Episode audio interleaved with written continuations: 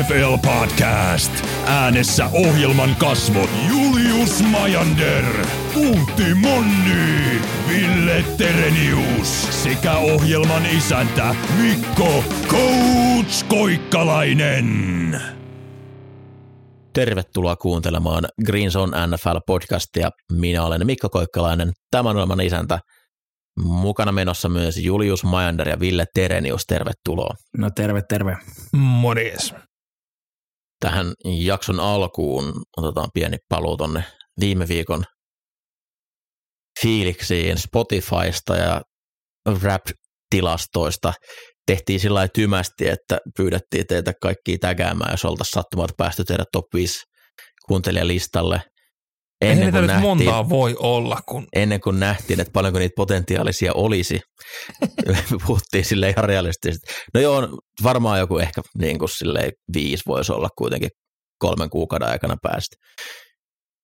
No niitä viestejä alkoi tulemaan ja sitten jossain vaiheessa, kun saatiin nämä oikeat luvut, kun potentiaalisia olisi voinut olla melkein 2000 ja IG-boksi meni täysin tukkoon ja nyt sitten selvitellään, että miten pitkälle meni teepaitoin riittää, että koittakaa malttaa ihmiset hetki. Et viestejä tuli joku 100 kappaletta, sen jälkeen oli pakko löydä peli poikki, koska niitä paitoja ei nyt ihan kovin paljon enää ole jäljellä, mutta koittakaa malttaa kaikki ihmiset, jotka sen teki. Olemme hyvin kiitollisia ja oikeasti mä olin ainakin aivan pöyristynyt ja hämmentynyt, kun ne oikeat tilastot sieltä tuli, että miten paljon teitä oikeasti sitten olikaan, ketkä meitä kuuntelee. En ihan ymmärtänyt, mitä tuosta tuli luvattua. No kerranko sitä nyt pari teepaitaa lupaa? Niin, hyvään yleensä pyritään, mutta priimaa pukkaa. Joo, oli kiva joululahja itselle tämä. Jossain vaiheessa puhelin aika piippaa silleen niin kuin 10 sekunnin välein. Mutta mitä vittua tämä nyt tapahtuu? Ja alkaa tulee. Mutta nyt tuotannon puoli tällä hetkellä sitten selvittelee sitä ruuhkaa. Ja tehdään ylitöitä, saadaan puhdettua meidän teepaita. Pestiin hienosti omat käteemme, luvattiin vaan ja jäätiin odottelemaan. Kyllä ne sieltä tulee. Mutta tosiaan kiitos kaikille, ketä sen teki, ja kiitos kaikille kuunteluista tähän asti, että oli todella aivan hiljentävää se innokkuus, mitä olet meidät ottaneet taas vastaan.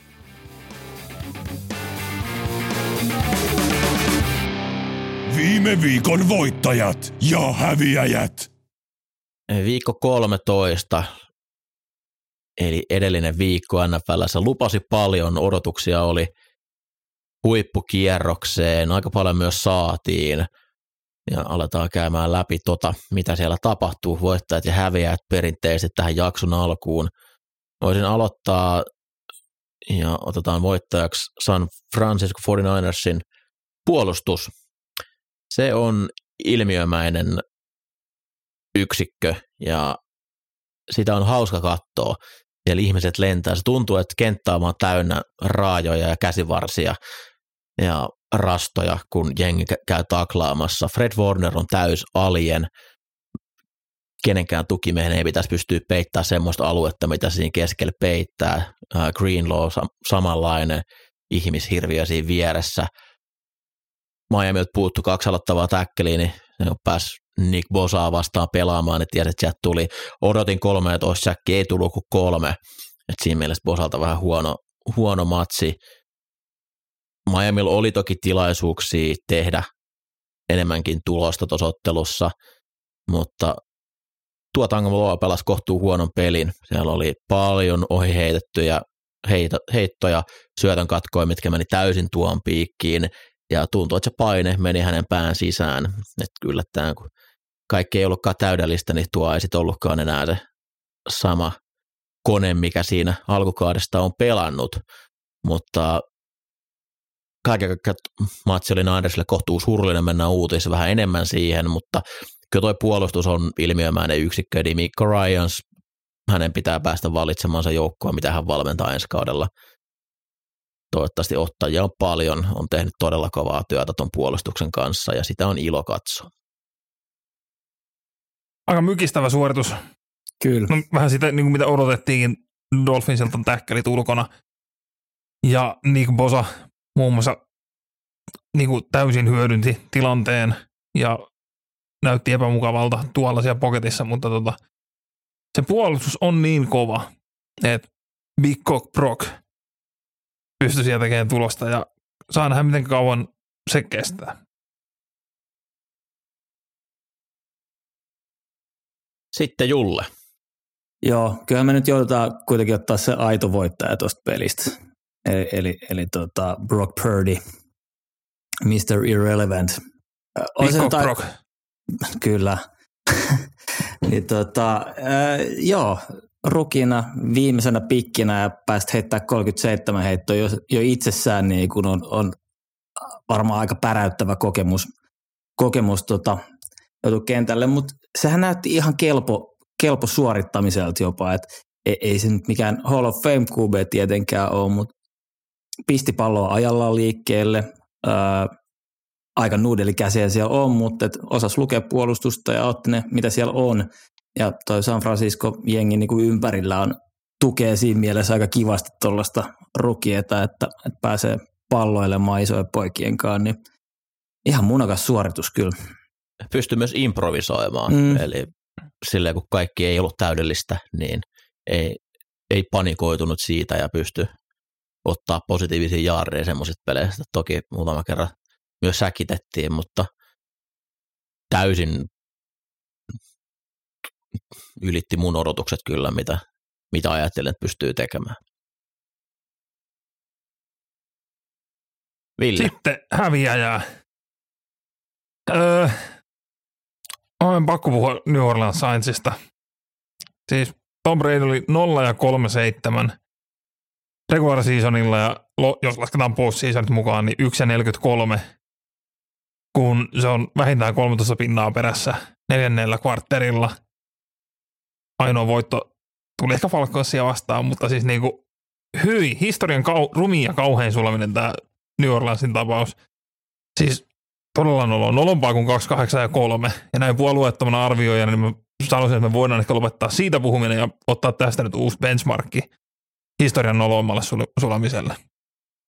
Se lähti siellä Mark Ingram pahoitteli jo Twitterissä koko kaupungille sitä, että kun hän olisi vaan juossut jardin enemmän kentällä, mutta hän vaan hölkötteli pihalle ja eivät saaneet enää uusia siitä kohtaa.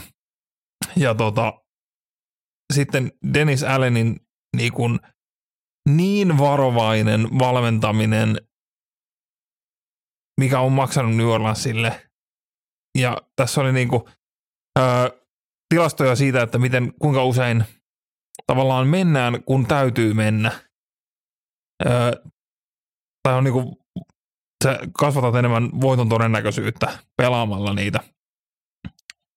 Sen sijaan, että potkasisit tilanteessa, missä on 4 ja 1 tai 2 jardia mentävää, niin Dennis Allenilla on ollut 5 kertaa tällä kaudella se tilanne, ja hän on joka kerta potkaisut siitä field goali.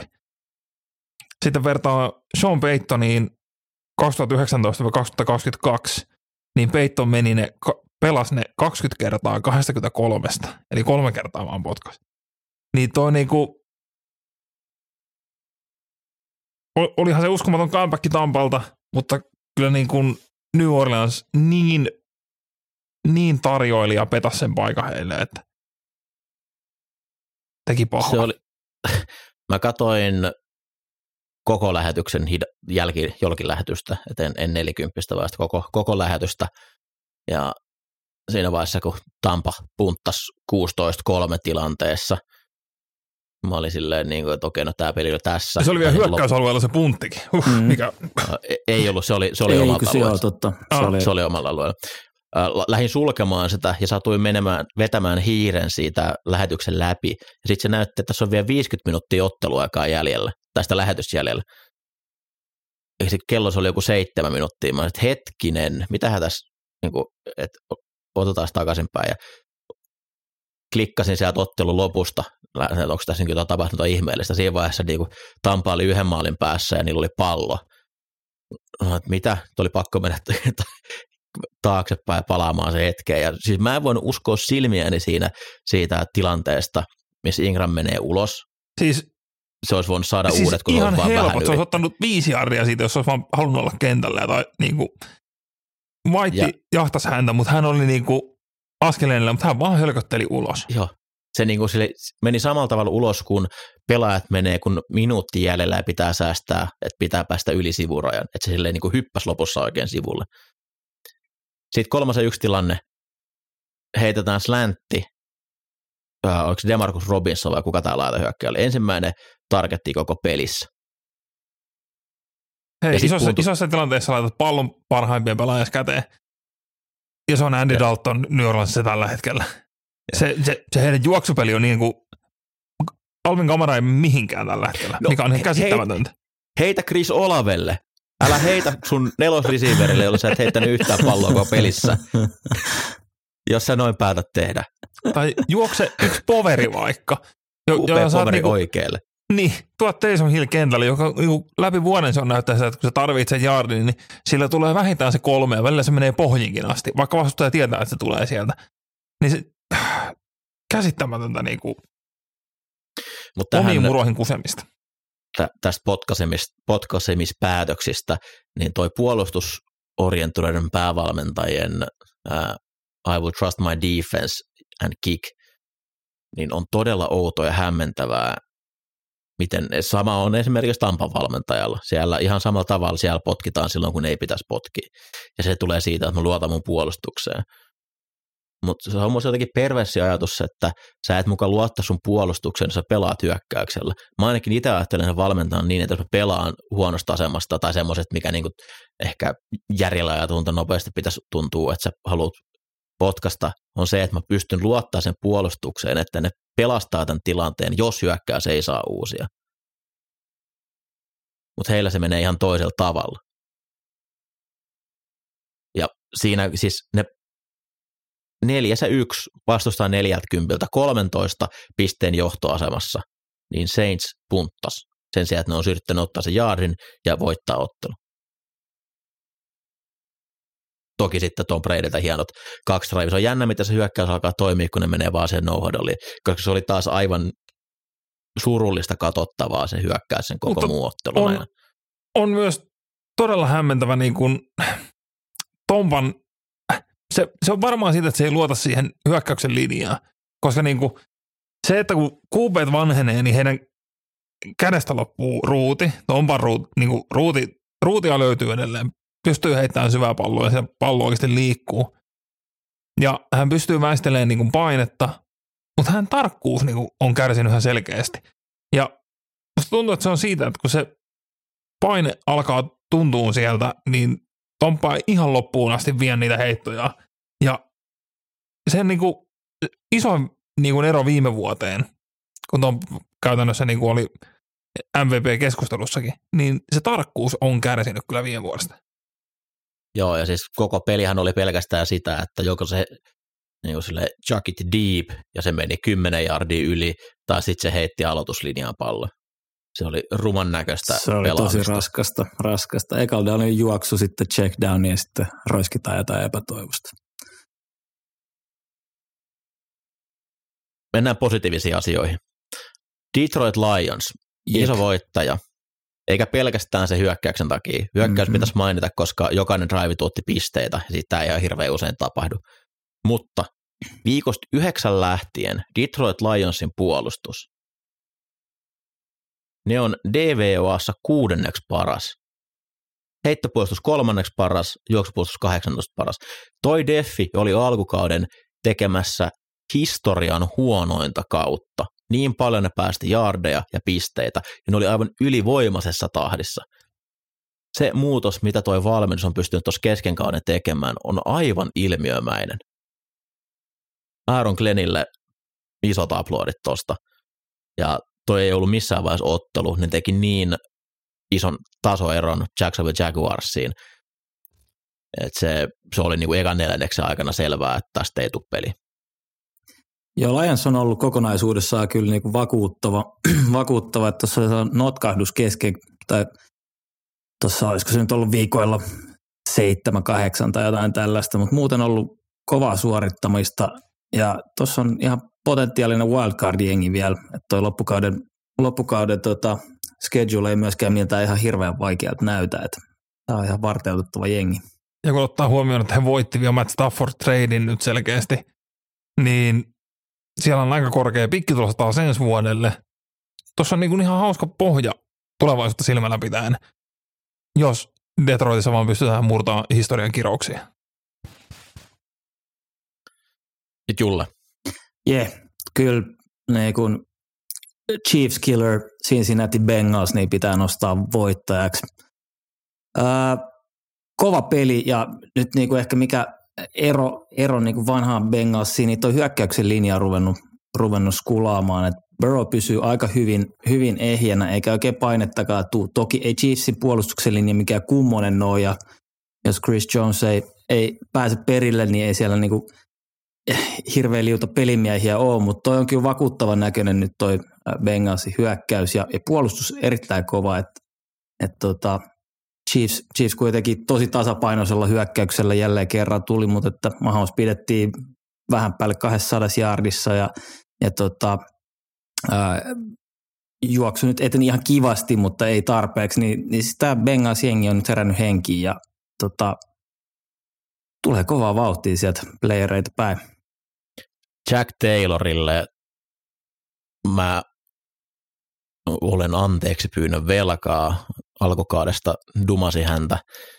Nyt on tullut iso muutos siihen, miten toi hyökkää siellä. Se on monipuolistunut huomattavasti. Se on silleen alkukauden ekoilla viikoilla, kun oli sentteri alla, niin 90% tarkoitti juoksua. Nyt se ei ole enää sama asia. Juoksut pelit on paljon monipuolisempia. Se, että Joe Mixon puuttuu, ne pystyy piirainilla tekemään niin kuin varteen otettavaa juoksuhyökkäystä. Ja sen lisäksi Piiran on erittäin monipuolinen back, että se ei kerro enää sitä, että kun hän on kentällä, että se on varmasti heittopeli. Niin myös Taylor on nostanut tasoa tässä kauden mittaa tosi paljon ja pystynyt, isoin kunnia kuuluu tietysti Burrowille, noille laitahyökkäille, mulle hyökkäykselle, mutta Taylor antaa tällä hetkellä heille vastauksia jo etukäteen, että kaikkeen ei tarvitse olla täydellistä Burrown peliä joka downilla. Ja viimeinen päätös siinä 3-11 tilanteessa 2 minuutin varoituksen jälkeen Chiefs ilman aikalisiä ja aika moni valmentaja oli siinä vaiheessa juossut ja ottanut 40 sekuntia sieltä kellosta pois, mutta he tietää, että Mahomesille se on ihan sama, onko siellä kellos 1:20 tai 2 minuuttia, jos sä pystyt lopettaa sen pelin, että se ei saa ollenkaan sitä palloa, niin se on paljon arvokkaampi asia ja siinä vaiheessa olikin sitten mieletön heitto, linja ei pysty sitä stunttia siellä poimimaan, mutta aivan jäätävän tarkka heitto Burrowlta siihen tilanteeseen. Ja on kova joukkue. Viime viikolla jo kehui, mutta taas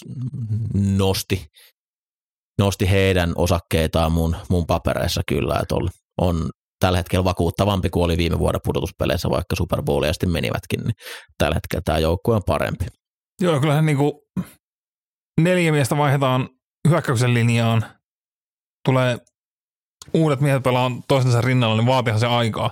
Mutta se, että kuinka paljon toi on sitten oikeasti parantunutkin toi linja siitä, mitä se alkukaudesta oli, niin lupaa todella hyvää Bengalsin playoff chanceille. Sitten Ville. Pitäisikö me puhua häviäjänä vähän Jack Wilsonista vielä? Mike White. Vaikka nyt tuli tappio Minnesotalle, niin se, miten toi niinku organisaatio, ne rissot siellä on heittäytynyt taakse, mutta myös valmennus. Katsotaan Jetsin hyökkäystä. Aikana kun siellä on joku muu kuin Jack Wilson kentällä. Joe Flacco alkukaudesta heitti tosi paljon. 59 heittoyritystä, 45 heittoyritystä, 52. Sen jälkeen tuotiin Jack Wilson, joka kahtena viikkona on heittänyt yli 30 kertaa, vähimmillään 18 kertaa. No Mike White tuli Patriotsia vastaan Ei kun eihän tullut Patriotsia vastaan, vaan tuli vasta Bearsia vastaan. Starteriksi. Ja otettiin vähän varovaisemmin, heitettiin 29 kertaa. Mutta nyt minusta Vikingsia vastaan Mike Whiteille annettiin taas niinku sama kohtelu kuin Joe Flaccolle, että hei, me luotetaan suhun, me ja heitä. Ja Jets heitti 58 kertaa palloa. Siis tää niinku, mitä tää kertoo, mitä tuo valmennus näkee ton joukkueen ja Jack Wilsonin, että Mike White kun tulee, niin no hei kyllä nyt uskalletaan taas heittää, nyt on luottoa, mutta Jack Wilsoniin ei. Niin, ja toi miten Mike White pelasi, niin saa nähdä miten Jack Wilsonia, nähdäänkö miestä enää tänä vuonna. Ei, niin toihan on, mun mielestä Jets tulee menee pudotuspeleihin ja ne menee sinne Mike Whitein johdolla, jos menee. Ei ne voi enää tässä vaiheessa Wilsoni kentälle heittää. Tuohon matsiin mä en ymmärrä, miten Minnosta voittaa noita otteluita. Mä en suostu hyväksymään sitä, että toi joukkue on 10-2. Ne voittaa voittavalla rekordilla olevia joukkueita. Mä en ymmärrä. Niillä on 200 yardia vähemmän kuin Jetsillä tuossa ottelussa. Sitten Jets menee 1-6 Redsonella vai 1-5. No. Kuitenkin, että potki aivan älyttömän määrän field goaleja ja sitten siinä lopussa eivät vaan saaneet tuutattua maaliin, kun pääsevät yardin viivalle. Taisi olla toinen ja second and goal ykköseltä divas sitten. Eväät syötiin. Lopussa vielä pääsi lähelle, mutta ei. Minnesota ei ole noin hyvää. Ne ei ole noin hyvää. Mä en suostu hyväksymään sitä. Ei kyllä ole. Että aikamoinen munkki käy, mutta se aina jossain vaiheessa kostautuu joka tapauksesta.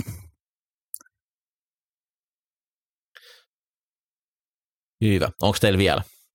No, voisi mainita, että Chandler Jonesin suonenvetoviikko tuli taas. Chandler Jones on voittaja.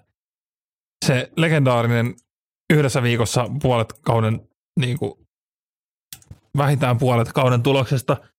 Ollut vähän hiljainen alkukausi, joka ei mitään tapahtunut. Viime viikolla alkoi tekee vähän painetta. Ja nyt viime viikolla 3 säkkiä. Ja hei, Chandler Jones. Se on tekijämies. Pääsee tekemään soppaan ensi vuodelle. Joo, jalat pöydälle vaan loppukaudeksi. Työ on tehty. Se tulee sieltä. Los Angeles Chargers on ihan äärettömän surullinen organisaatio tällä hetkellä. Siellä taas hajoaa pelaajia. Justin Herbert pelaa tällä hetkellä hyökkäystä vähän samalla tavalla kuin lähtisi pelaa Elden Ringiä ilman, että sä yrität upgradea sun buildia millään tavalla. Wow, nyt oli niinku syntax error sanoja. Toi on aloittavasti hyökkäyksilinjasta on 1 pelaaja jäljellä. Ja huonoin niistä. Iskuu tulee enemmän kuin kellekään muulle pelirakentajalle, vaikka se yrittää päästä pallosta nopeasti eroon. Laitahyökkäät Keenan Allen ei ole lähelläkään 100% kuntoa. Se näkee kaikesta sen tekemisestä. Ja tuolla jo jengillä annetaan vielä joku 40% todennäköisyys pudotuspeleihin. Ei tule tapahtumaan. Jets tulee viemään sen viimeisen pudotuspelin paikan. Tässä vaiheessa nyt mä jätän kylmiltään teille kysymyksen, mille joukkueille te annatte mahdollisuuden, että voi päästä Super Bowliin?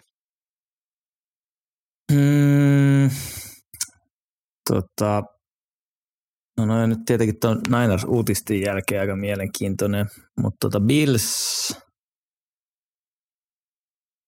Eagles,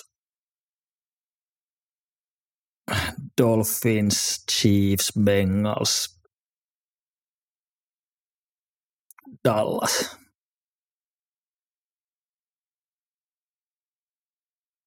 Mitäs Ville? Joo, kyllä tämä vähän tuli kapulota rattaisiin taas tällä viikolla. Bills, Chiefs,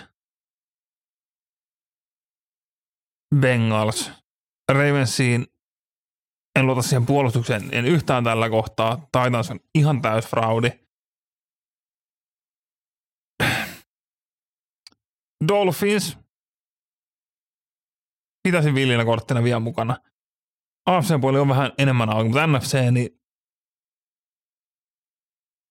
Eagles ja Cowboys. Jos tuuri käy, niin Vikings ja Niners on siinä mukana. Mutta niinku, toi NFC meni aika kahden kaupaksi Garoppolo-vamman myötä. Joo, NFC-puolelta, niin mä en vielä haluta Ninersia.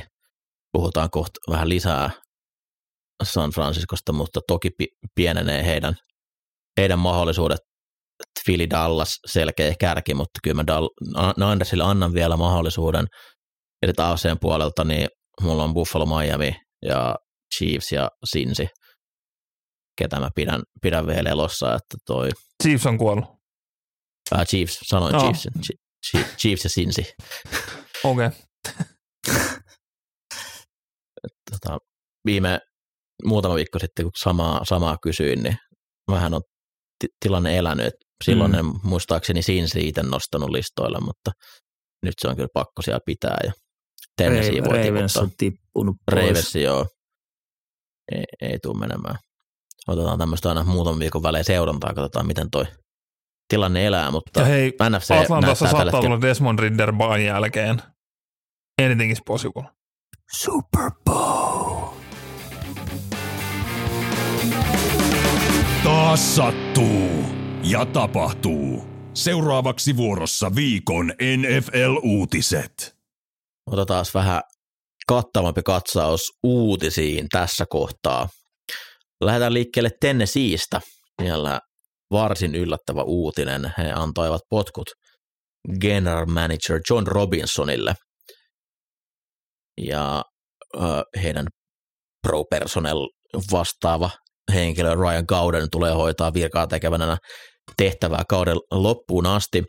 Robinson sai uuden jatkosopimuksen tämän vuoden helmikuussa, joten siihen peilaten tämä on varsin outo ja yllättävä uutinen.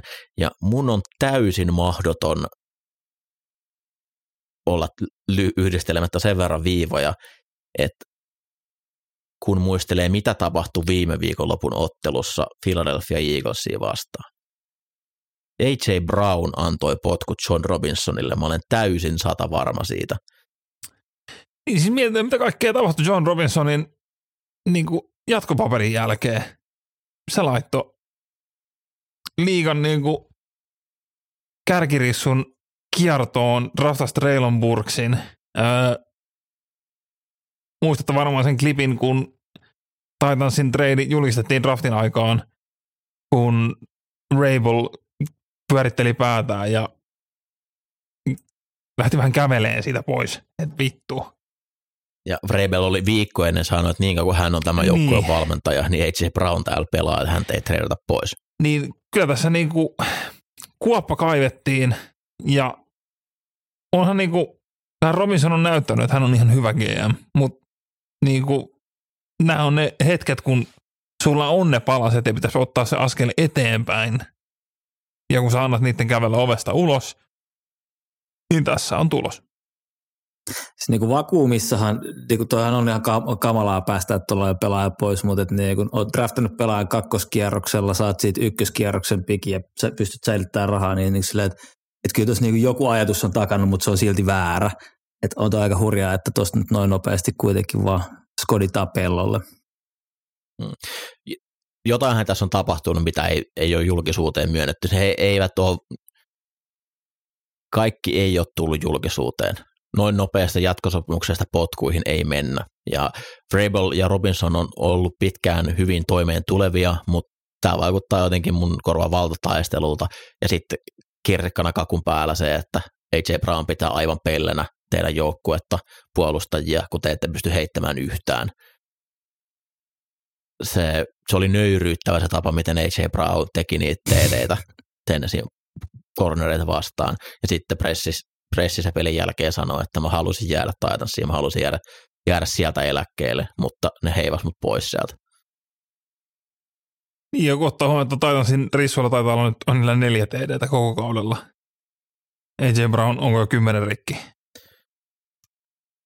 Taisi mennä tuossa pelissä. Joo, niin kyllähän se vähän niin kuin ikävään asemaan asetti Jon Robinsonin tässä.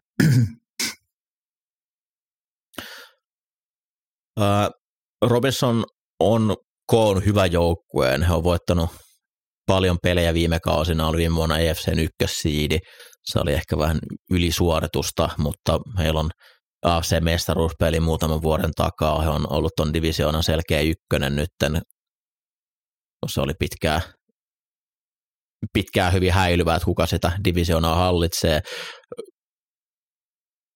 Ehkä isoin miinus on, että ykköskierroksen pikit ei ole hirveän hyvällä prosentilla osunut. Et Jeffrey Simmons oli loistava haku, kun varasivat loukkaantuneen Simmonsin. Hänestä on tullut aivan kärkiluokan pelaajia se 2019 drafti muutenkin, missä sitten Brown ja David Long tuli, niin on semmoinen Hall of Fame-tason suoritus, mutta ykköspikit ei ole hirveästi osunut.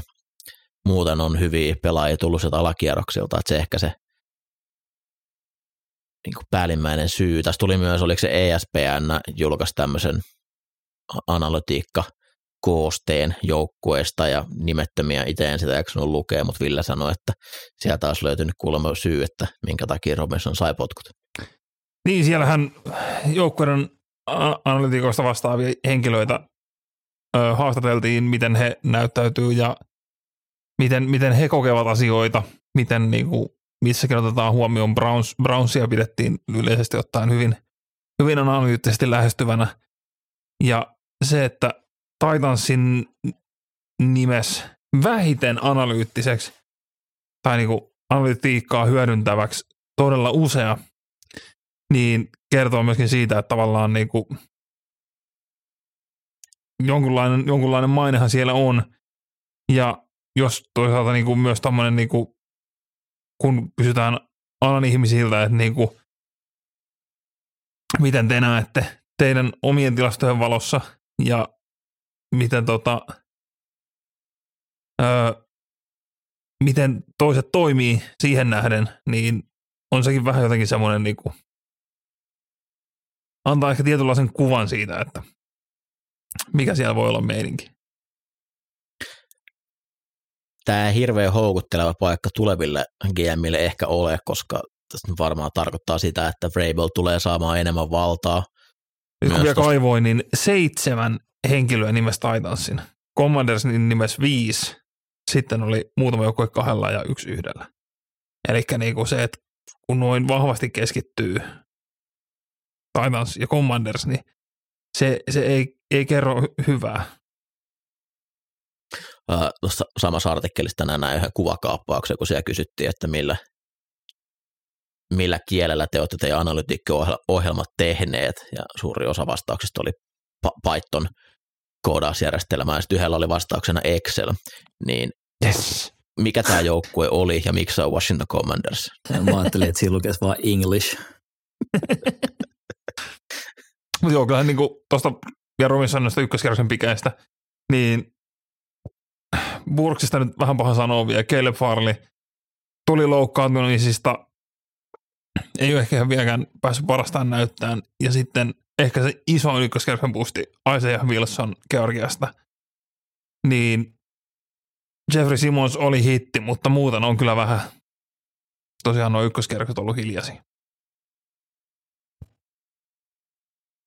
Mennään eteenpäin. Tosiaan tuossa ei muutama kerran mainittu San Francisco 49ersin pelirakentaja tilanne, eli Miami vastaan meidän tuon hetken ykköspelirakentaja Jimmy Garoppolo ajotti nilkkansa ja alkuperäisten uutisten mukaan loppukausi olisi pitänyt olla siinä. Nyt tuossa alkuviikossa tuli kuitenkin uutisia, että tarkemmat tutkimukset on tehty ja ei ihan niin pahasti mennytkään ja on mahdollista, että 7-8 viikon päästä Garoppolo voisi pystyä pelaamaan.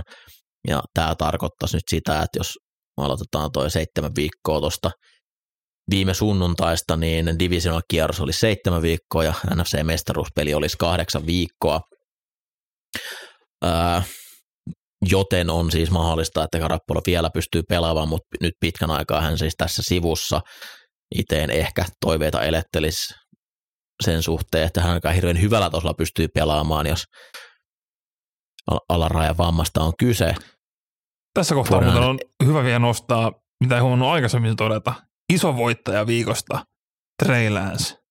Koska juuri ennen kierrosta alkoi nouseen uutisia, että Niners ja Garoppolo mahdollisesti on tekemässä jatkosopparia, mikä on sitten Trey Lancen hyvin mielenkiintoiseen tilanteeseen, että tullaanko häntä kauppaamaan. Mutta nyt Garoppolon vamma todennäköisesti muuttaa tätä aspektia aika paljon taas. Niners ehti jo hommaamaan Josh Johnsonin sinne iki-backup-pelirakentaja, joka pelaa nyt vissiin 17 NFL-joukkueessaan. Joo, vasta kolmas reissu Ninersiin. Mutta tulokas Brock Purdy tulee siis olemaan joukkoa aloittava pelirakentaja siihen asti, kunnes Garoppolo tervehtyy, jos tervehtyy. Kukaan 7-kierroksella varattu pelirakentaja tai varaamaton pelirakentaja niin ei ole voittanut pudotuspeliottelua tulokaskaudellaan. Jostain olin näkeväni tämmöisen tilaston. Ja kyllähän tämä tulee tiputtamaan Ninersin odotusarvoja.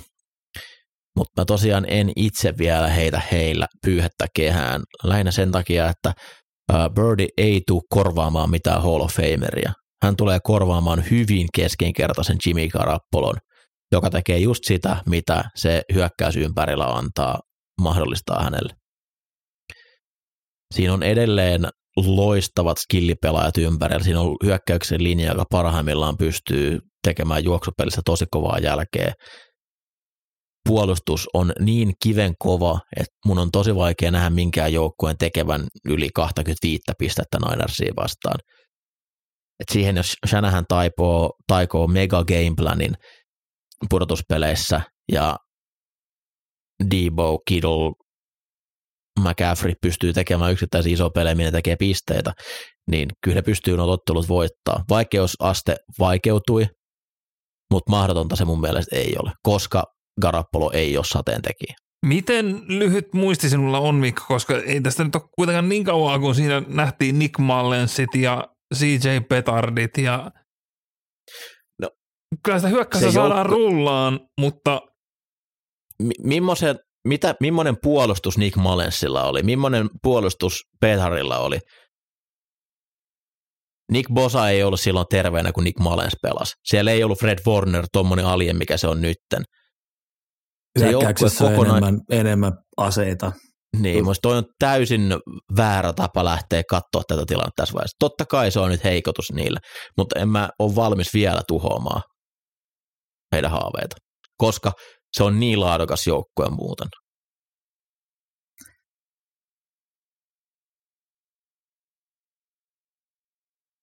Mä olen. Mutta niin nopeasti tästä, kun kaivo Nick Mullensin esimerkiksi tilastot, niin 2020, joo, ei ollut semmoista puolustusta, mutta niinku,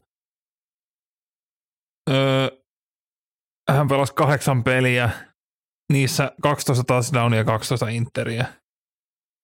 Niin ei tää niinku, se, että niinku, miten Brock Purdy nyt asettuu suhteessa Nick Mullensiin, niin toi on ehkä se, niinku, se tavallaan se perustaso, mistä mä lähden niinku, asettamaan odotukseni siihen. Ja toi tekee siitä niinku puolustuksen päivästä aina pidemmän. Kyllä. Mutta onko Jimmy Garoppolo niin ilmiömäinen, että siihen se ei ole ilmiömäinen, mutta se on varma. Mutta ei se, mä Mikko arvostan sun mielipidettä myös silloin, kun sä olet väärässä.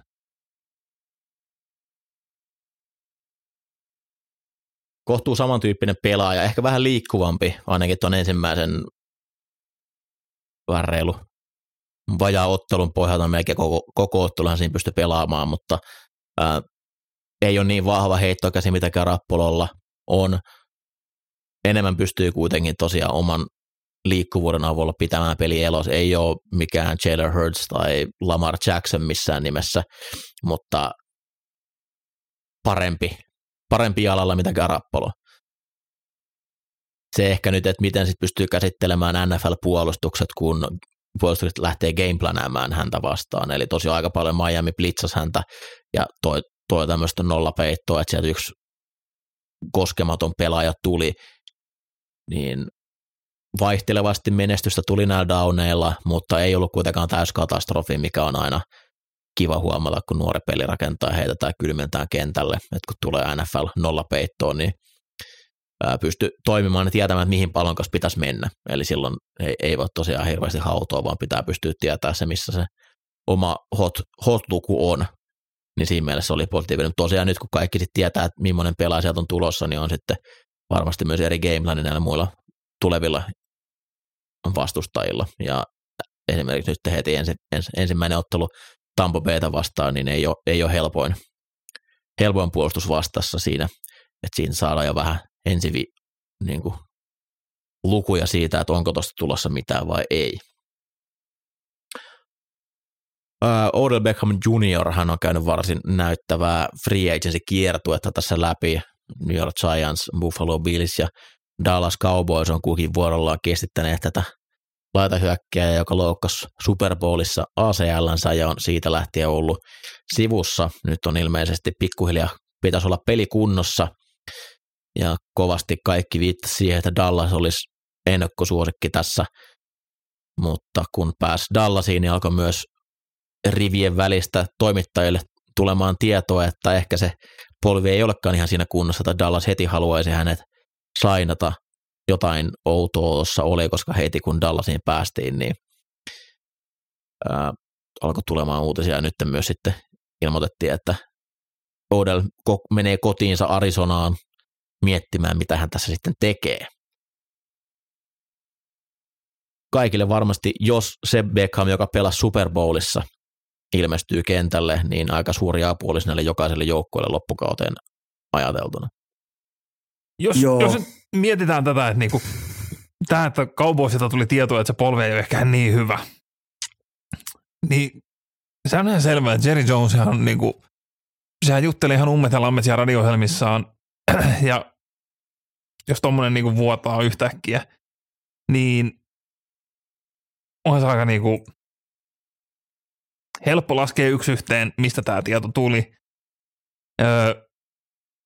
Ilmeisesti aiheuttaa vähän erimielisyyttä siitä, että miten nyt tarvitsisi maksaa ja miten niinku, koska hänestä on hyötyä.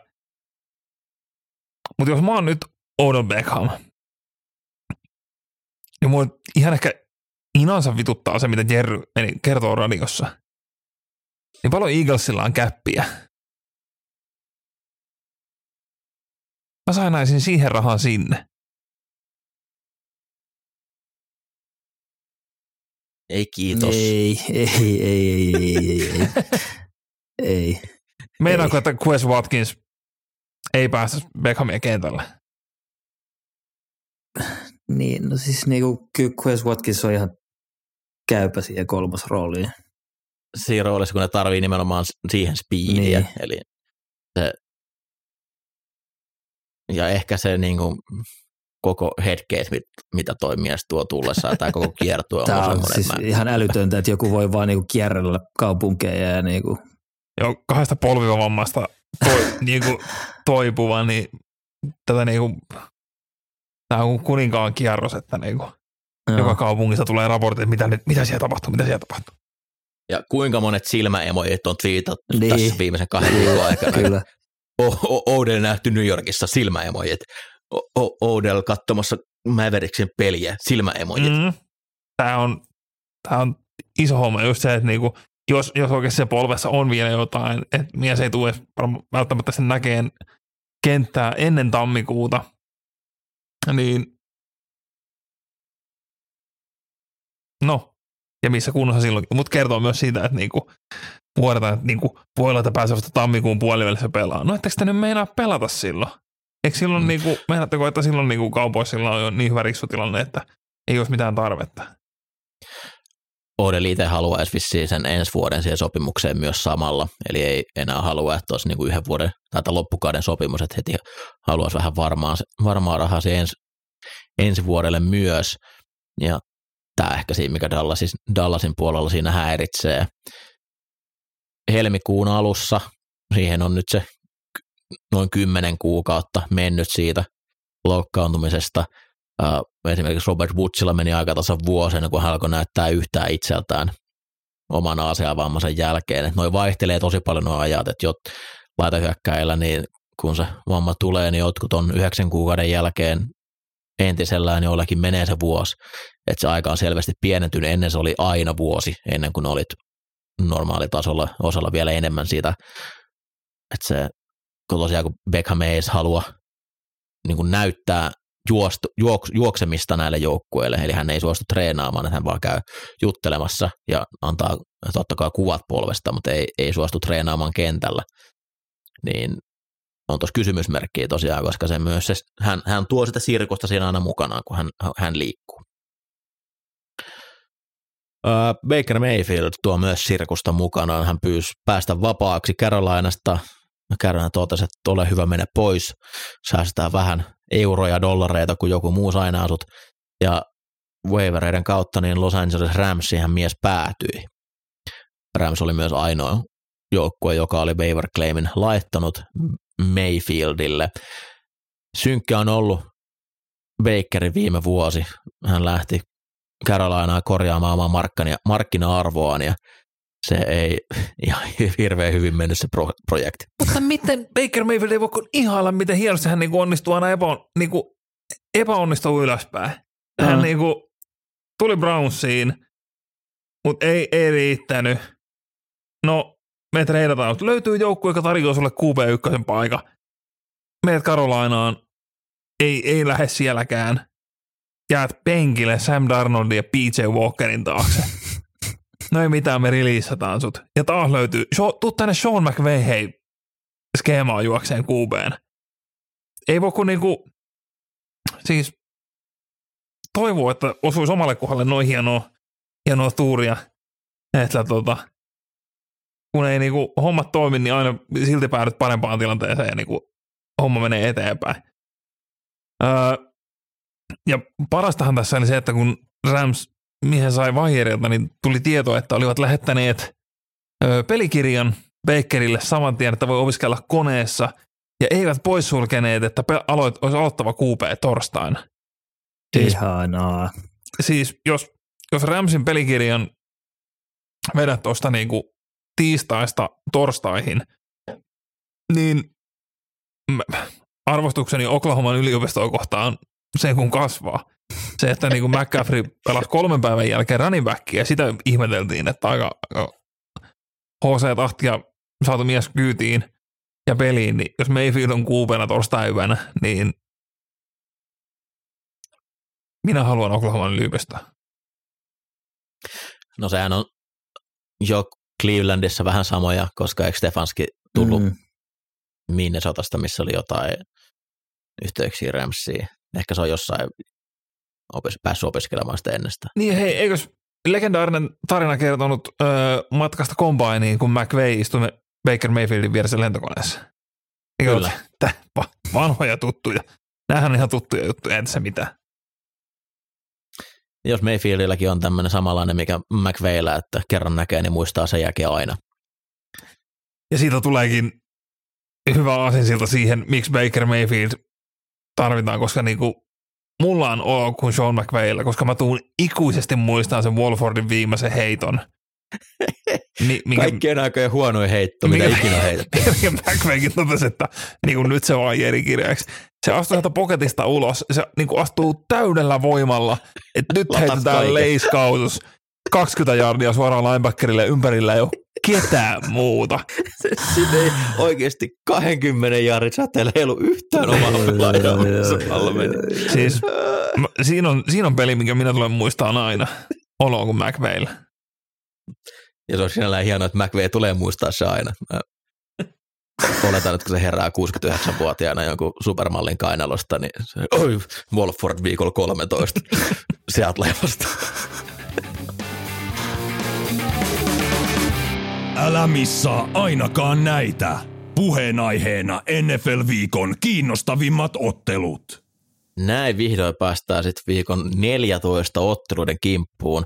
Tämä on mielestäni ensimmäinen kerta, kun NFL saa vielä bye-viikkoja tässä vaiheessa jäljeltä. On todella outoa, että viikon 14 joku pääsee nyt vasta lepäämään ensimmäisen kerran.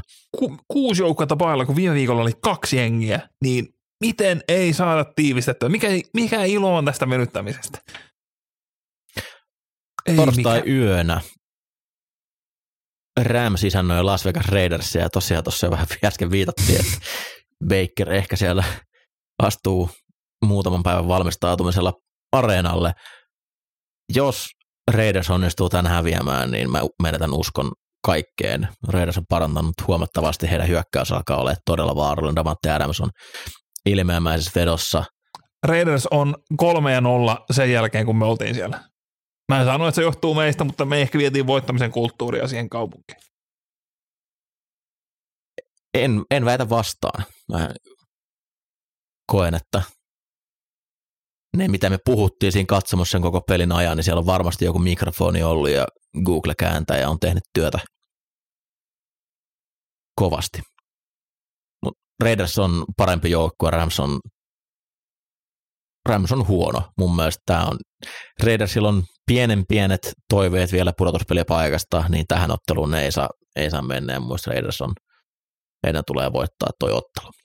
Joo, siis niin kuin, jos nyt puhutaan niin Ramsista vielä sen verran, siellä on niin kuin, eihän se ole ketään. Aaron Donaldit on sivussa. Staffordi, siitä oli puhettelun, että aivotarkastuksen takia oli sivussa.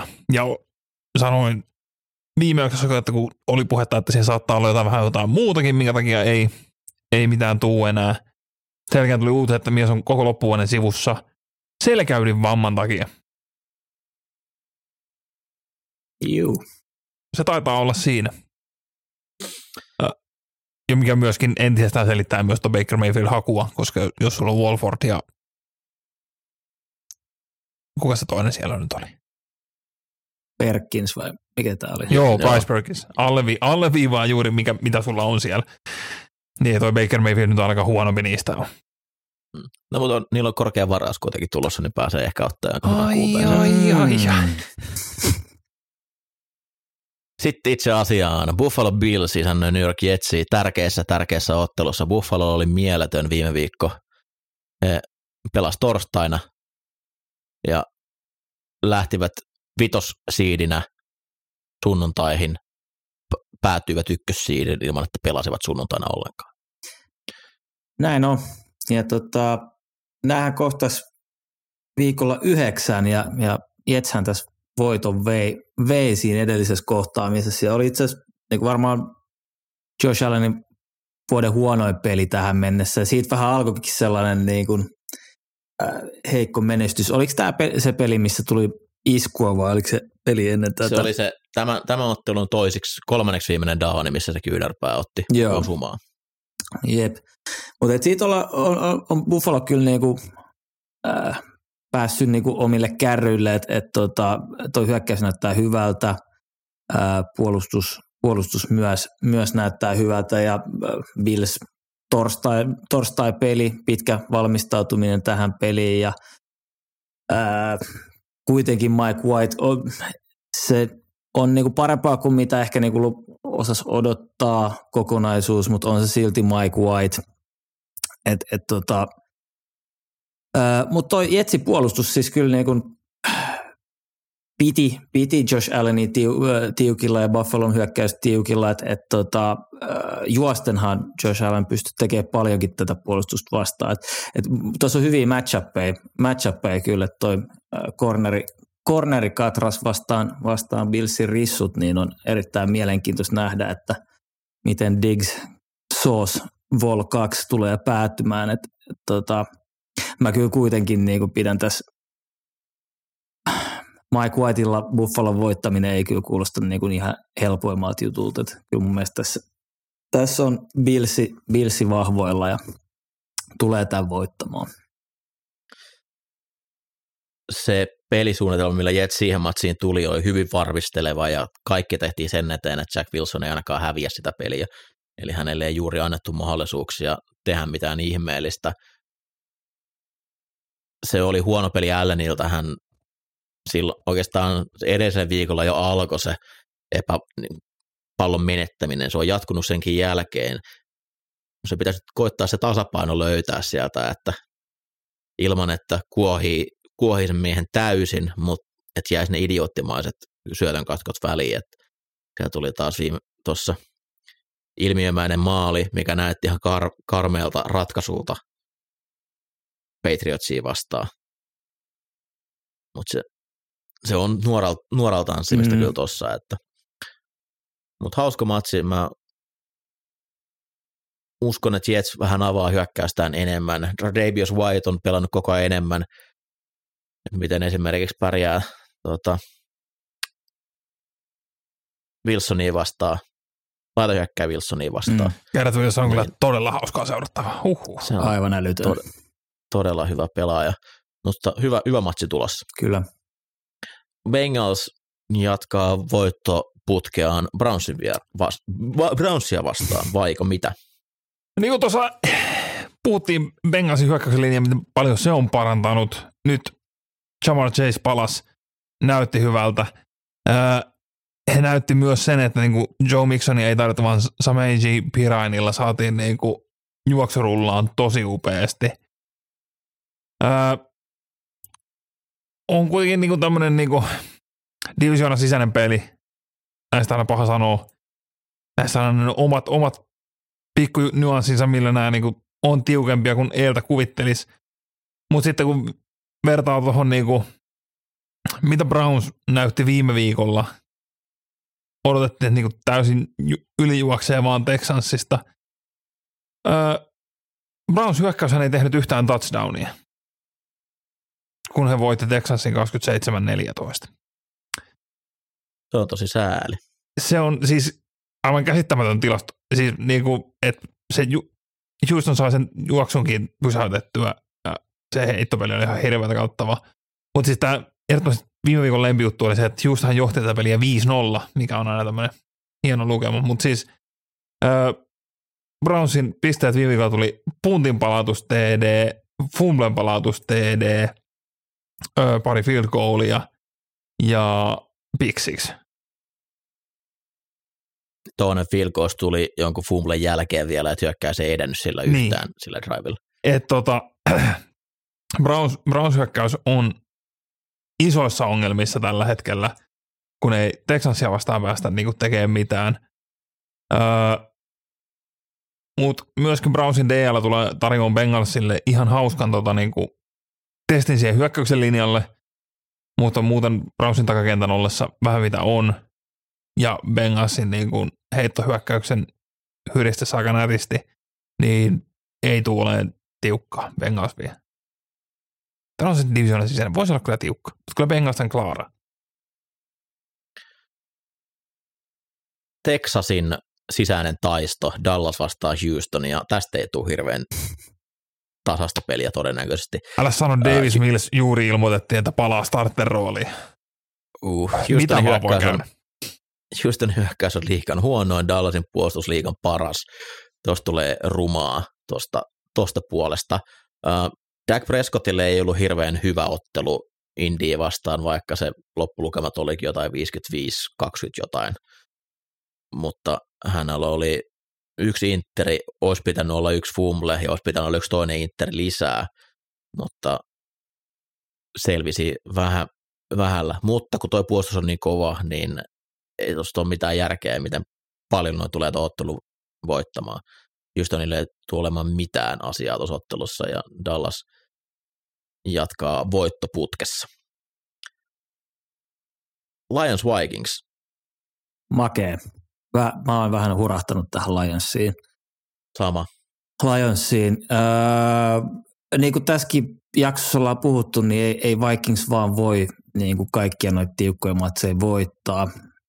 Ja Lions, niin kun puhutaan nyt ensin Lionsin hyökkäyksestä, ne pystyy skoraamaan ihan älyttömän määrän pisteitä. Toki kyllä Minnesotakin niin kun on kykeneväinen siihen, mutta se nyt taas riippuu täysin siitä Captain Kirkin suonenvedosta, että millä pelipäällä on. Amon-Ra St. Brown on stara. Mä olin vähän epäileväinen niin kuin ton ekan kauden jälkeen, mutta aivan loistava pelaaja ja toi Minnesota-puolustus on reikäinen.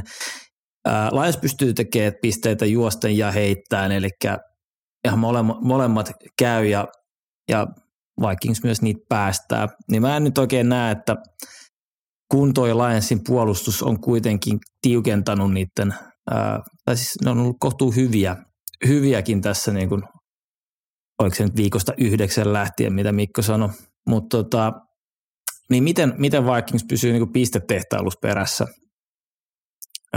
niin Jefferson on se avain.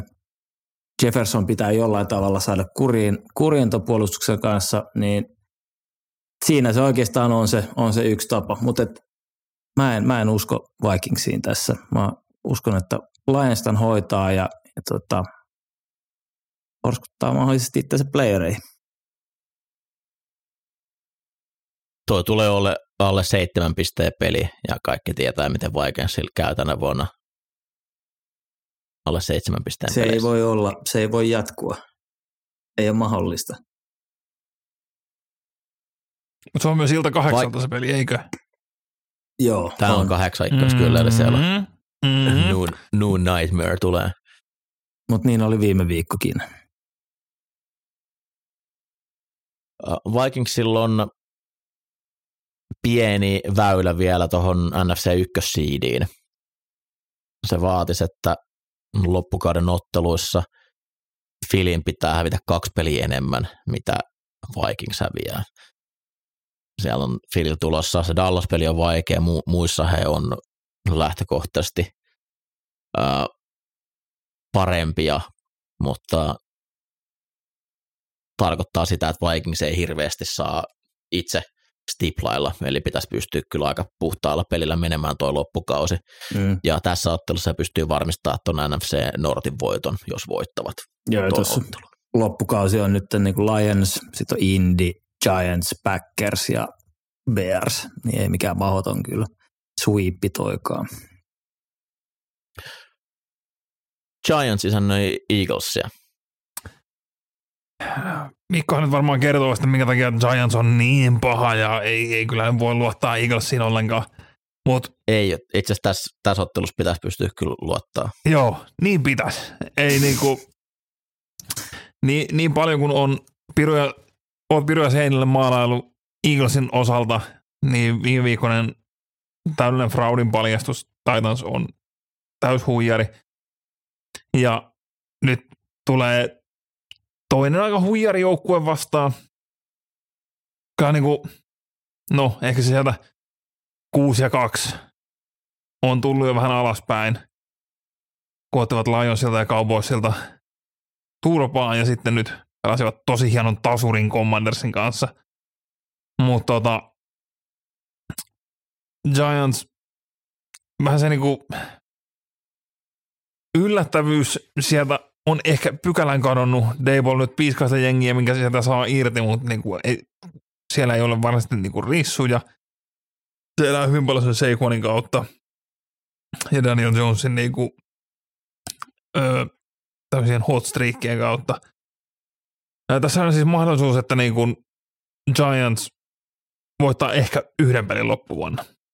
Heidän ohjelma on nyt Eagles, Commanders, Vikings, Colts ja uudestaan Eagles. Se on aika pettymys sen jälkeen, kun sä aloitat 7-2, mutta että sä saat päätyä tommoseen 7-9-1 rekordiin, mutta se on myös todellisuus ehkä tuossa Giantsin niinku rosterista. Viime viikkoinen peli Giantsilta, se Commandersin kanssa niinku absoluuttinen nyhjääminen siihen 20-20 tasuriin, ottelua, että kukaan ei tuntunut haluaa voittaa.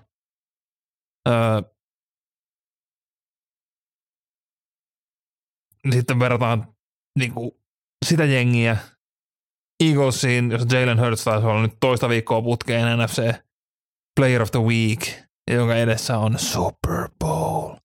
Niin kyllä tässä tulee niinku NFC Eastin sisäinen teurastus. Saquon Barkley on hyytynyt pahasti viime viikkoina. Silloin oli se Texas-ottelu, missä se kantoi palloa joku 35 kertaa, niin sen jälkeen 4 ottelussa, niin alle 3 jaardin keskiarvolla kantanut palloa. Ja hän oli tosi isolla kuormalla tuon alkukauden, että en tiedä, alkaako semmoinen pieni väsymys siinä näkyä. Saintsille ei juuri mitään laitahyökkääjiä. Siellä on nää Slate on oikeastaan ainoa semmoinen, joka pystyy jotain tekemään, että siellä siinä mielessä hankalaa on. Onneksi toi heidän hyökkäyksen linjaa tervehtymässä. No, mutta ei siinä, siinä hyökkäyksessä ei ole kyllä niinku mitään kehuttavaa tällä hetkellä.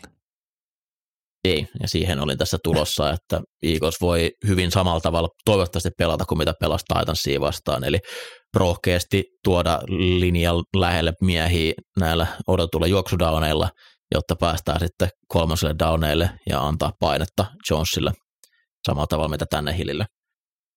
Ja se oli kivan näköistä, miten se viime viikolla se puolustus toimi. Et kaikki kunnia sille, mitä toi valmius on Giantsin saanut eroon, tai saanut irti tuosta, mutta nyt tuntuu tosiaan, että bensa vähän loppuu kesken. Vieläkö Wink Martindale lähtee blitzaamaan Jalen Hurtsia?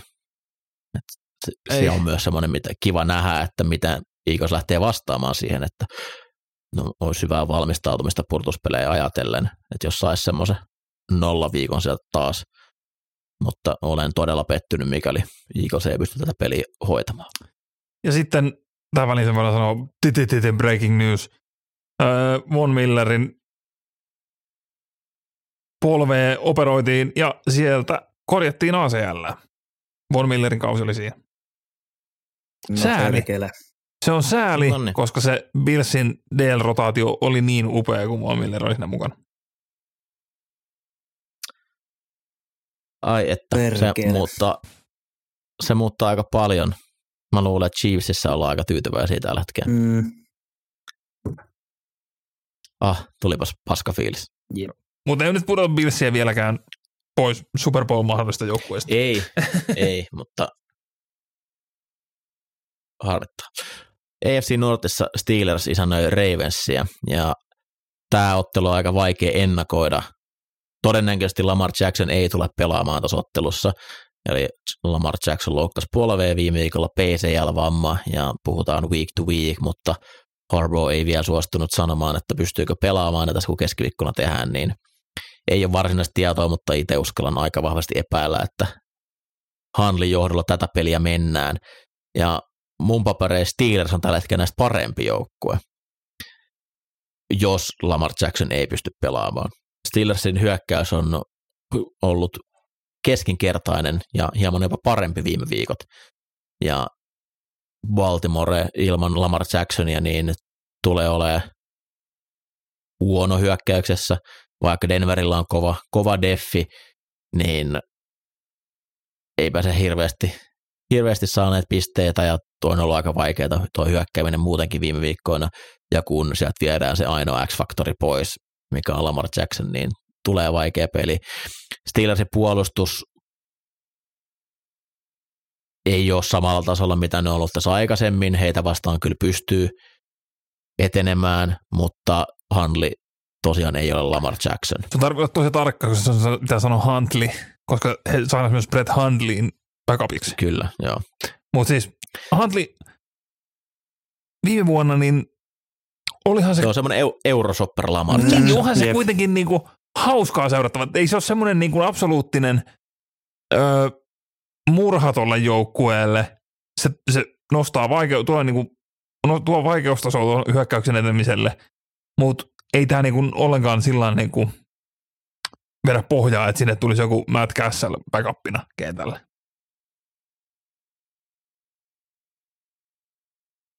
On ollut kiva katsoa, miten Pikettin kausi on kehittynyt, ja ehdottomasti oikea ratkaisu Steelersillä, että he vaihtoivat Trubiskin pois, jotta he sai tätä dataa heillä ykköskierroksen varauksestaan. Ja laitahyökkäysosasto on laadukasta, ja Baltimoren puolustus on hyvä, niillä on ollut vaikeuksia closata noita otteluita. Tämä on varmasti tulee olemaan kohtuutasainen ottelu, mutta tällä hetkellä mä luotan Steelersiin enemmän näistä joukkueista. On tällainen reverse Vikings. Se on juurikin sitä. Fraud Bowl, Titans vastaa Jacksonville. On kyllä, tämä on kyllä niin Fraud Bowl. Nämä on 2 Mikon lempijoukkuetta. Nämä on just ne. Joo, no lähdetään vaan klikkille tuosta Taidesin hyökkäyksestä. Hyökkäyksen linjassa vähän haasteita, varsinkin ehkä tämä Petit Frere, oikea täkkeli, niin tulee olemaan vaikeuksia tuon Josh Allenin kanssa tässä pelissä. Ja siis oikeastaan molemmat päädyt kyllä tuossa vuotaa ja sitten sen lisäksi niin Derrick Henry on juossut viimeiseen 5 viikkoon jollain 2,7 keskiarvolla. Nyt rupeaa kyllä nyt vähän hyytymään toi homma. Ja sitten siihen lisäksi niin Treylon Burks. Ihan kuin joku olisi puhunut tuosta. Niin, ehkä Henry joku saattoi jotain mainita. Mutta joo, sitten tässäkin jaksossa ollaan puhuttu tuosta rissuvoimasta tässä joukkueessa, niin mä en tiedä mikä Treylon Burksin vointi on, onko kykeneväinen pelaamaan tässä, mutta Jacksonville ainakin tarjoaa paikkoja tehdä pelejä, mutta onko ne niitä pelaajia sitten tekemään niitä, että hyvin väsynyttä hyökkäystä kyllä tässä oottelee. Toisella puolella palloa, niin Titansin juoksupuolustus on erinomainen, että voisin melkein nähdä, että Trevorin kanssa niin koko peli palloa ilmaa ja katsotaan mihin päätyy, että varsin heittopainotteinen peli varmasti tulossa ja vähän pelottaa kyllä niin kuin, että kyllä tuota painetta varmasti voi tuoda. Fili hyökkäyksen linja pystyy hyvin pitämään paineen poissa, mutta tässä on huomattavasti heikompi yksikkö sitten edessä, että Lawrencella meinasi jo käydä hassusti viime viikolla, että toivottavasti pysyy poika ehjänä, mutta mä en. Niin, missä ihan täyttä varmuutta pelikunnasta. Taisi olla day to day. Onko näin? Joo. Mutta se niinku aivan uskomaton niinku se oli hirveä suoritus, että se polvi ei räjähtänyt ihan täysin. Siinä oli niinku täydellinen polven tuhoamisvammamekanismi niinku. Mut ei. Pojan polvi on voittaja. Se lapsen polvi on joustava. Kyllä. Mut joo, tää peli ei kyllä niinku ole hirveän mielenkiintoinen ja en tiedä kuka voittaa. Älkää kattoko. Älkää kattoko seuraavakaan ottelua. Broncos Chiefs. Nice. Joo. Kyllä niinku Broncos Country Let's Hide. Ei taas niinku sieltä tulee vihainen Chiefs-auma Bengals tappion jälkeen, joka haluaa päästä vähän hakkaa divisioona kilpailijansa isolla kädellä. Russell Wilson, se ei vaan ole helppoa. Se on niin vaikeaa, mitä toi Denverin hyökkäys on. Ja niinku, kun siellä ei tapahdu mitään, siis on nyt 13 peliin, 12 peliin, monta sä oot pelannut ne, niin 8 heitto-touchdownia. Viimeiset 4 matsia, 10 pistettä, 16 pistettä, 10 pistettä, 9 pistettä. Joo, Chiefs-puolustus on ehkä vähän niin kuin, antaa heille mahdollisuuksia tehdäkin jotain, mutta toi niin kuin hyökkäysten ero on niin kuin yöllä ja päivällä. Siis Chiefsille miltei kaikki tuntuu olevan niin kuin helppoa. Viime viikolla ekaa kertaa tuntuu, että onko Chiefsillä vähän jotain vaikeuksia, mutta silti he rullasi niin kuin ajoittain ihan hienosti, kun taas niin kuin Denverille kaikki on niin perkeleen vaikeita. Siellä niin kuin ihan sama, mitä siellä niin kuin sanotaan, että on tehty muuhettiin pelikutsuja ja kaikkea mahdollista, niin se on vaan tuskasta katsella tuo Denveriä. Ja no ehkä se puolustus pystyy vähän pitämään Chiefsia jotenkuten aisoissa, mutta vaikea nähdä, että pysyy edes niin kuin alle 2 touchdownin erona tämä peli. Seattle isännöi Carolinaa. Tämä tuntuu ensi ajatuksella ihan selkeältä ottelulta, että Seattlehän tämä tulee viemään. Mutta hold your horses, koska Seattlen puolustushan on ollut surkea viimeiset viikot. Esimerkiksi nyt jos taas katsotaan viikosta 9 eteenpäin, niin heidän puolustus on ollut 5. huonoin ja juoksuu vastaan koko liigan huonoin. Carolina pelaa mun mielestä paremmin kuin mitä se talentti antaa siitä joukkueesta myöden. Ja hyökkäyksen puolella niin Sam Darnold nyt on se tämän hetken ykköspelirakentaja ja heidän pitäisi kyllä pystyä juoksun kautta menemään tässä ottelussa ja Darnold tuo siihen myös oman kohtuu hyvän liikkuvuutensa mukaan.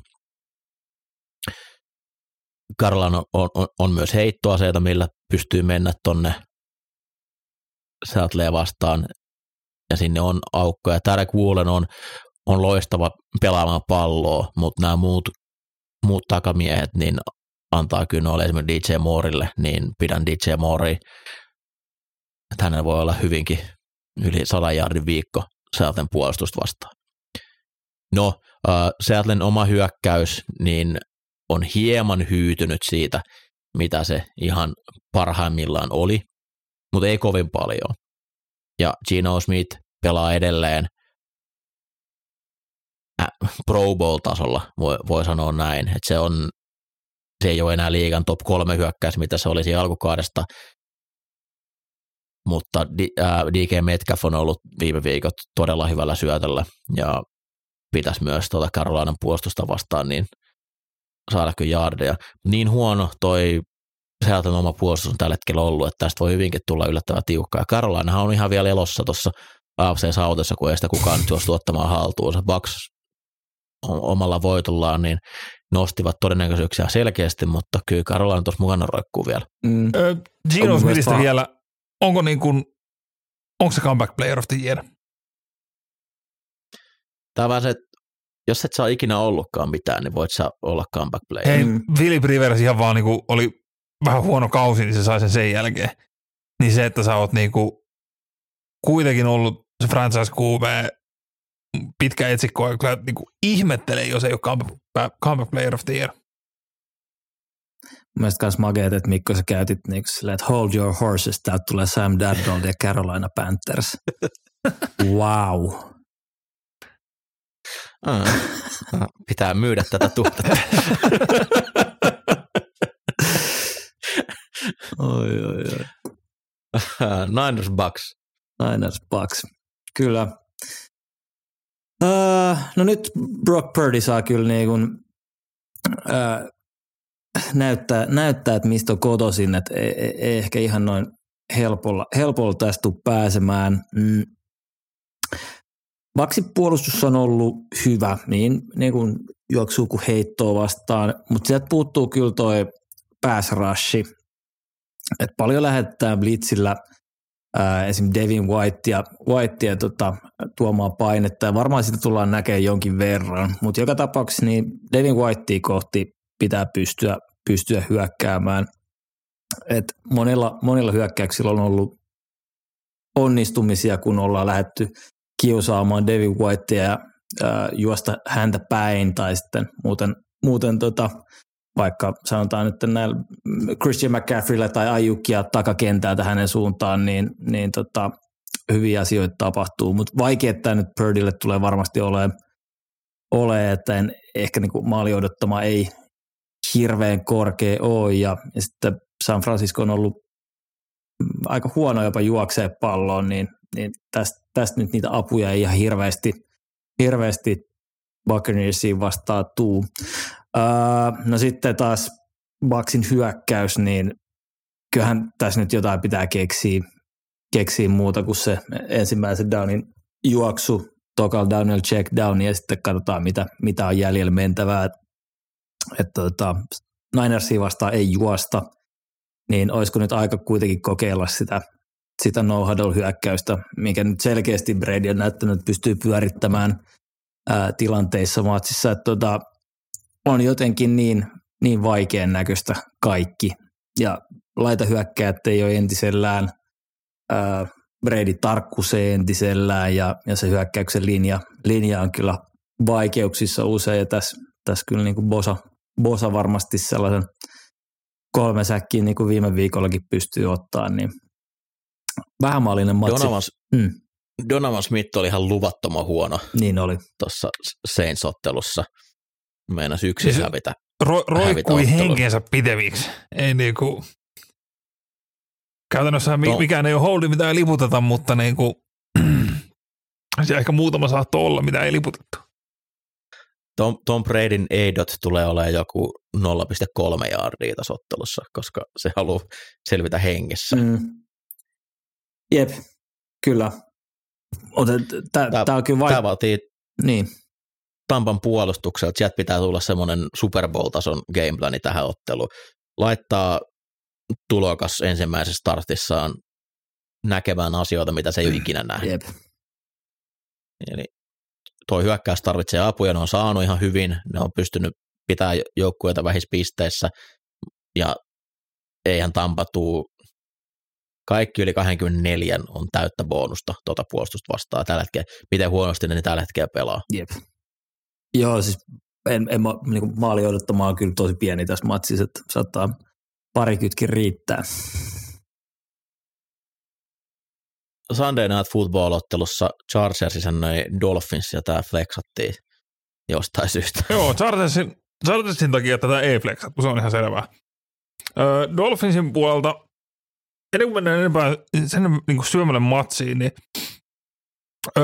Dolphinshan laittoi Austin Jacksonin IR:n. Teron Austin oli sivussa sanoa pelin jälkeen, että oli lähellä, että ei pelannut, mutta ei kuitenkaan pelannut. Sen jälkeen he saivat Eric Fisherin, joka muistetaan muun muassa Chiefsin Super Bowl-kohdalta heidän left tacklenään. Sanotaan, että semmoinen serviceable, mutta ei nyt niinku mikään syy, miksi mies on ollut edelleen vapaa-agentti. Tässä sainauksen julkaistumisesta on 20 tuntia aikaa tällä hetkellä. Noin 15 tuntia 16 tuntia sitten Teron Armstead postasi kuvan itsestään Instagram-storeihin tekstillä If only you knew. Tässä on siis jonkun tunteita on nyt satutettu siellä. Onko siellä menty sanoa, että Erik on pelannut enemmän hevaa left tackle, että voiko sä Teron pelata oikeata puolta ensi viikolla? Tai jotain. Dolphinsin sisällä kuohuu. Se on se mun pointti. Mitä sanoo Twitter-noidat? Eikö mitkä IG-noidat? TikTok-noidat? Ei tällä ole TikTok-noidat kenenkään puolella tässä hommassa.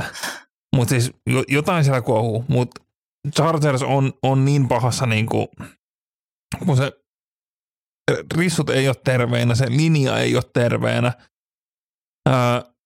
Stanley tekee vielä vähän kyseenalaisia ratkaisuja. Ja vastaan tulee varsin iloinen positiivinen Dolphins, niin Chargersin puolustuksen varassa tämä tulee oleen, ja kun sekään nyt ei ole ihan ollut sitä, mitä ehkä antoi aikaisemmin odottaa, niin kun mä lasken, että Dolphins tulee klaaraan melko kivuttoman voiton viime viikon paikkaukseksi. Tähän tulee olemaan siis äärettömän raskas ottelu katsoa ja seurata, jos on sosiaalisessa mediassa, koska tuo Herbert oli kovaa vääntöä. Ihan hirveästi ei ole nostattanut tunteita kenessäkään, tuo VS Herbert. Ja mä en pysty ottaa ketään ihmistä tosissaan, joka toteaa tällä hetkellä, että Justin Herbert on syyllinen Los Angeles Chargersin huonoon kauteen, ja niitä on aika monta, niitä ihmisiä, ketä näin sanoo.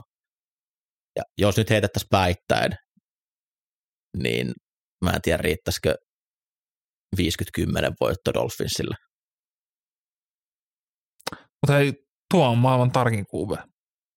Mike McDaniels teki hienon duunin siinä off-season niinku hypätyksessään tuosta niin paljon, että niinku tuokin alkoi uskoon siihen ja muuttuisiksi pelaajaksi. Mike McDaniel on mieletön tyyppi ja mä toivon hänelle pelkkää hyvää. Mun mielestä kaikki, miten se esiintyy, niin vaan saa musta koko ajan vähän suuremman ja suuremman Mike-fanin. Se on, tekee hienoa duunia ja rikkoo rajoja. Mm. Mutta tää on synkkä matsi. Aika synkkä on myös toi Monday Night Football. Tää on kohtuu synkkä viikko, kun vertaa tuohon viime viikkoon muutenkin. Arizona isännöi New England Patriotsiin.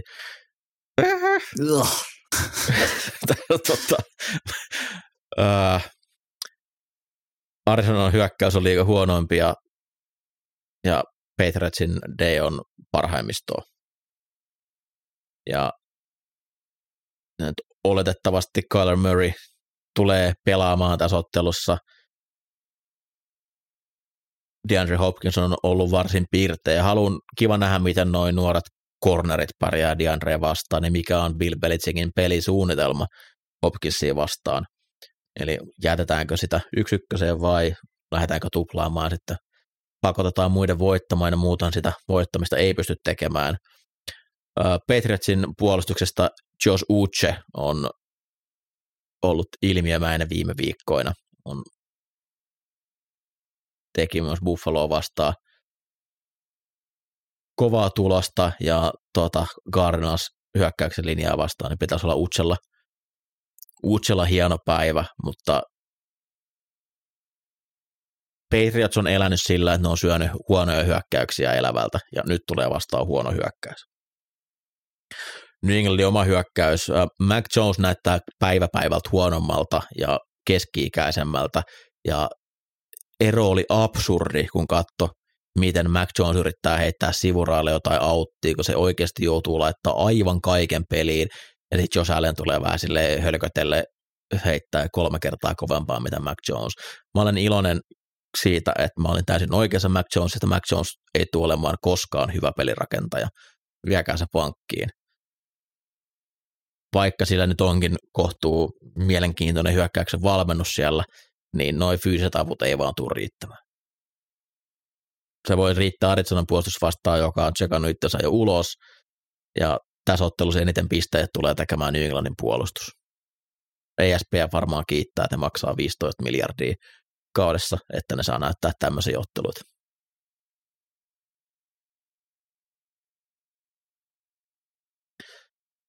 Näin. Yeah. Tosiaan näin ennakkoon ajateltuna, niin todella paljon heikommat ottelut, mitä oli viime viikolla. Viime viikolla oli liian hyvä meillä. Mm. Joo, kasin ikkunassa on ihan hyviä matseja, mutta muuten toi Bordin peli, miten Niners hyökkäys elää, niin se tos kiinnostaa, mutta ei ole kyllä semmoinen, mitä tarvitsisi yöunia menettää tämän kierroksen takia. Torstai on klassikko. Ville on klassikko, Julle on klassikko, kuuntelijat on klassikoita. Kiitos tästäkin viikosta taas kaikille. Tosiaan palataan teepaitojen puolesta niille, ketkä ne saavat, niin toivottavasti tässä ihan lähipäivinä tuotannolle painetta. Ja me palataan asiaan taas ensi viikolla. Joulu lähenee sieltä kovaa vauhtia. Ja muistakaa tässä vaiheessa jo jouluaattosuunnitelmia, kun teette, että jouluaattona pelataan täys NFL-kierros. Eli silloin lauantaina pelataan iso kierros, ei sunnuntaina niin kuin normaalisti. Eli jos olette lupautuneet jo sinne perheidenne kesken. Että tai olette varaamassa esimerkiksi joulupukkia, niin kannattaa vihjata, että pukki voisi tulla ennen 5 esimerkiksi, niin saa alta pois ne epäoleelliset siitä. Näin. Tämän mielessä kohti viikon jatkoa ja viikonlopun rientoja. Palataan asiaan taas ensi viikolla. Moi moi! Moro. Morjes!